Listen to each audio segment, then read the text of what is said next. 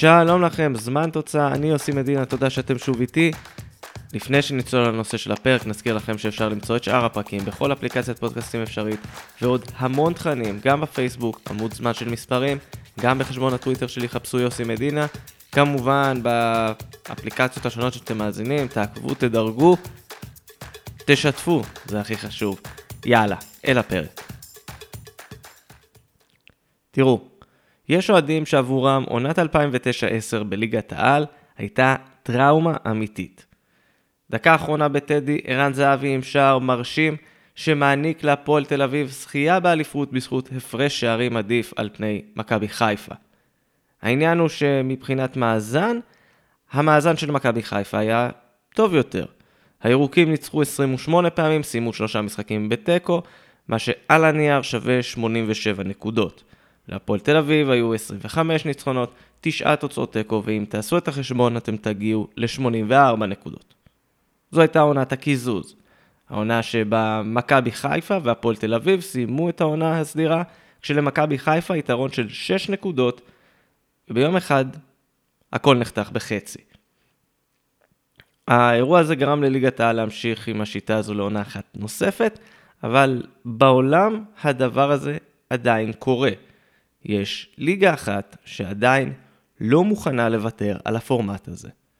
באותה עונת 2009-10, באופן מקרי לחלוטין, גם הליגה הבלגית החליטה לאמץ את הקיזוז וליוותה אותו גם בשיטת פלייאוף מוזרה שלא ניכנס אליה עכשיו. האלופה הראשונה שם הייתה אנדרלכט, שדרסה כל מה שזז בליגה הסדירה, פתחה את הפלייאוף ביתרון 6 נקודות במקום 12 מעל קלאב ברוז', ובסוף לא הייתה תלויה באף אחד כדי לזכות באליפות. היא צברה בפלייאוף 24 נקודות מתוך 30 אפשריות. לא לקח הרבה זמן עד שהדברים המוזרים התחילו. ב-2011 אנדרלכט וגנק סיימו את העונה הסדירה בשני המקומות הראשונים עם 65 ו-64 נקודות בהתאמה. אחרי הקיזוז, הפער ביניהן נשמר על נקודה, 33-32 לאנדרלכט. העניין הוא שאנדרלכט פשוט פישלה לגמרי בפלייאוף ובקושי ניצחה. גנק הייתה אמורה לרוץ כל הדרך לאליפות ודי בקלות, אבל אז הגיע סטנדרט ליאז'. סטנדרט ליאז' סיימה את העונה הסדירה במקום השישי, 16 נקודות מאנדרלכט לפני הקיזוז. מורידים בחצי, נשאר הפרש של 8. היא רשמה פלייאוף מדהים, 8 ניצחונות, 2 תוצאות תיקו, ואם לא היה קיזוז, היא הייתה מסיימת את העונה עם 76 נקודות, כמו אנדרלכט, אבל גנק הייתה מעל שתיהן עם 83 נקודות. איך זה נראה עם הקיזוז? גנק עם 51, סטנדרט ליאז' גם כן עם 51. הפרש השערים של סטנדרט ליאז' היה טוב יותר, אבל כבר דיברנו על הזיות. הנה מה שאומר התקנון הבלגי. במקרה שבו קבוצה מסיימת עם מספר נקודות אי זוגי בעונה הסדירה, אז הקיזוז מוסיף לה חצי נקודה. סטנדרט ליאז' שסיימה את העונה הסדירה עם 49 נקודות, מצאה את עצמה פותחת את הפלייאוף עם 25 נקודות במקום 24 וחצי. העניין הוא שבמקרה של שוויון, מורידים את חצי הנקודה הנוספת שהקבוצה הרוויחה. למעשה סטנדרט ליאז' איבדה הזדמנות לגנוב אליפות על חודה של חצי נקודה. כן, אם תסתכלו על הטבלה, אתם תראו את גנק עם 51 נקודות ואת סטנדרט ליאז' עם 50 נקודות וחצי. זו אגב לא הייתה הפעם האחרונה שבה סטנדרט ליאז' הייתה מעורבת במקרה ביזארי כזה. עונת 2013-2014, סטנדרט ליאז' עם המאמן שלה, גיא לוזון, סיימו במקום הראשון את העונה הסדירה עם 67 נקודות. 3 מעל קלאב ברוז', 6 מעל אנדרלכט. סטנדרט רשמה פלייאוף מזוויע, היא סיימה במקום השני עם 49 נקודות, בין אנדרלכט, האלופה החדשה עם 51 נקודות, וקלאב ברוז' עם 48 נקודות. אם לא היה קיזוז, לסטנדרט ליאז' וגיא לוזון היו 82 נקודות. קלאב ברוז' הייתה מסיימת עם 79, גם אנדרלכט, כזכור, האלופה, הייתה נשארת מאחור עם 79 נקודות. תחשבו על זה רגע, אם לא היה קיזוז, לגיא לוזון היה תואר אליפות בבלגיה. טוב, אני מקווה שהתאוששתם מהמחשבה הזו, חזרה לימינו אנו. בלגיה נשארה איתנה עם הקיזוז. היא קצת שינתה את פורמט הפלייאוף העליון, היא צמצמה אותו משש קבוצות לארבע קבוצות, מה שיכול לעזור במקרה של יתרון מבטיח, אבל גם להכשיל, כי אין מספיק זמן לתקן.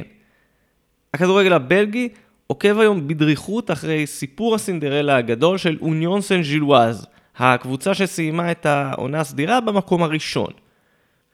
אוניון הייתה אחת האימפריות הגדולות של הכדורגל הבלגי בתחילת דרכו. היא זכתה ב-11 אליפויות, הראשונה ב-1904, האחרונה ב-1935. עד היום היא מחזיקה בשיא הבלגי לרצף המשחקים הארוך ביותר ללא הפסד בליגה, 60 משחקים רצופים. העונה היא חזרה לליגה הבכירה אחרי היעדרות של כמעט 50 שנה, והיא יכולה להפוך לקבוצה הראשונה בהיסטוריה של הכדורגל הבלגי שזוכה באליפות עונה אחרי עליית ליגה. בשנים האחרונות היא הפכה לאחד הפרויקטים המעניינים, כשהיא נמצאת בבעלותו של טוני בלום, איש עסקים אנגלי שמחזיק גם בברייטון. הקבוצה מחפשת שחקני חיזוק בדרכים עקלקלות, ולפעמים הם בהחלט שחקנים לא צפויים. למשל, דני זונדב, מלך השערים של הליגה העונה.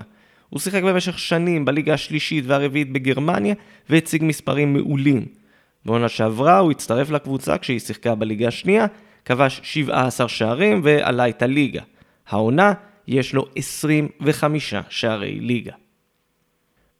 בסוף השבוע הקרוב הפלייאוף בבלגיה יצא לדרך. אוניון שכבר הייתה ביתרון מבטיח יותר על פני קלאב ברוז' נכנסת לפלייאוף כשהיא בפור של 3 נקודות בלבד. מאחוריהן דולקות גם אנדרלכט ואנטוורפן שחולמות אולי לצמצם את הפער.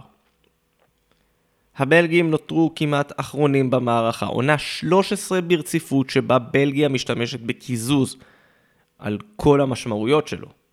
האם השנה זה גם מה שיכריע משמעותית את זהות האלופה? נקווה בשביל הסינדרלה של אוניון, שלא. אז זה היה עוד פרק של זמן תוצאה, אני יוסי מדינה, תודה לכם שהאזנתם.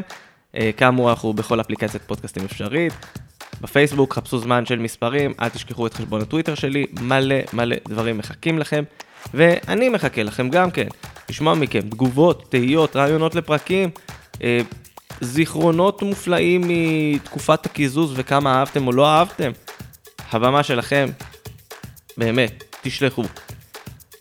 עובדים, עובדים קשה מאוד בשביל שגם בשבוע הבא יהיו לכם אה, פרקים חדשים.